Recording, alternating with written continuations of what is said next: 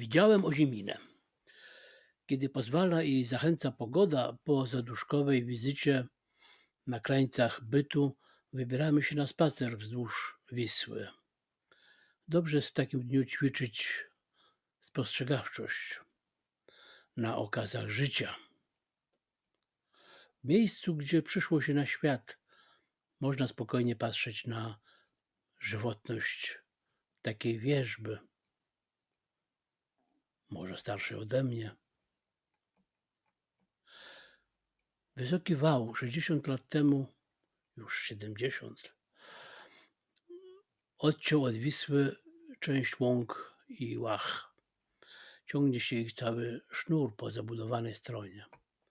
Było to pewnie całe długie koryto, które w płytszych miejscach pozarastało, ale są to wciąż podmokłe łąki.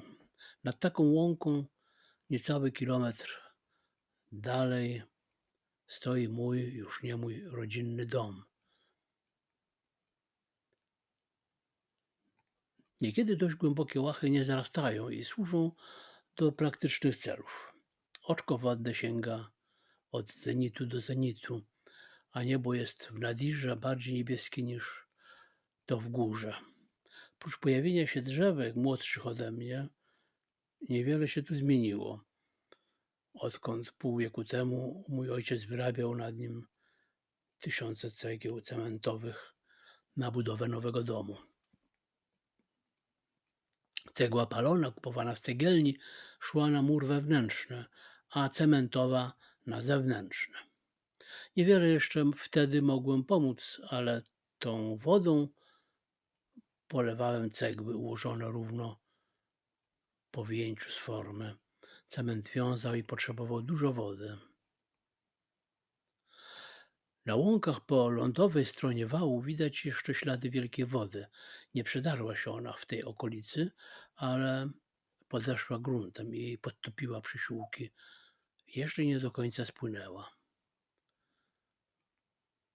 W głębi widać wał z bielejącymi workami piasku, którym go wzmacniano. Mijamy nieco wyżej położone pola. Jest okazja, by wytłumaczyć synowi, że jedno pole różni się od drugiego tym, że pierwsze jest tylko zaorane, a drugie już pobronowane.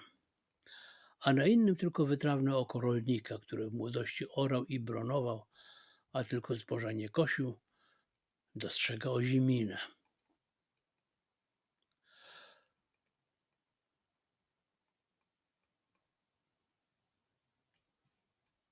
Ponieważ podążamy w stronę Wisły, nie zatrzymuje nas kwitnąca wciąż tu i ówdzie drobna roślinność, ale żeby nikt nie powiedział, że nam przybladła tęcza zachwytu. Zobaczmy z bliska baldach krwawnika. Nie można jednak nie zauważyć rosłej wierzby nad sporym, głębokim jeziorkiem popowodziowym. Wchodzimy na wał.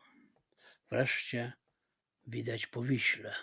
Znowu łacha i nadrzeczne pastwisko z koniem Karola Rybarczyka. Potężna topola, godna osobnej opowieści i to nie jakiegoś wierszyka.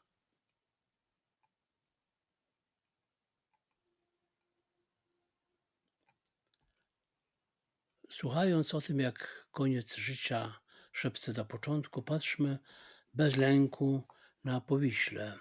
Nie ma pasterza na pastwisku nad rzeką. Rządek wierzb, maleńki willow garden, wyrosły z kołków w płocie, bo to granice działki.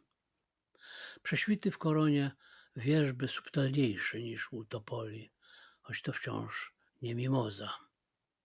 Ale już coś się dzieje to życie między nimi, nachylenie wierzb ku sobie, przeplecenie koron, złączenie cieni na trawie pastwiska. Parę kroków dalej dwa pnie okręcają się o siebie w dozgonnym splocie. Konsumatum est. Nie od razu tych dwoje widać. Pozostałby ich uścisk dyskrecji wierzbowego ogrodu, gdybym niedawno nie rozprawiał z przyjaciółmi o Tristanie i Izoldzie. Jeszcze dalej, przy drodze do rzeki, pod następnym drzewem, dobrze widoczny w niskim słońcu, wyrasta niemal z jego korzeni drogowskaz, który pokazywał, dokąd szliśmy. Where the wild roses grow. Od jakiegoś czasu, kiedy widzę dzikie róże, natychmiast słyszę tę balladę wykonania Cave'a w wykonaniu Skelly Minogue. Teraz po obejrzeniu wideo będą mi na dźwięk tej ballady przed oczami stawiać wargi szkarłatne jak te owoce róże wysłane z jednej strony na drugą jak pocałunki z grobu Tristana na grób Izoldy. Ballada jest mistrzowska w swoim gatunku, ale tak okrutna, że kiedy teraz dokładnie poznałem tekst, trochę tego żałuję. Ale czyż ich historia Tristana i Izoldy nie jest tragicznie okrutna albo do okrucieństwa tragiczna? Czyż nie jest tylko ludzką pociechą ta wymiana po śmierci z grobu na grób, ta łączność między rozłączonymi?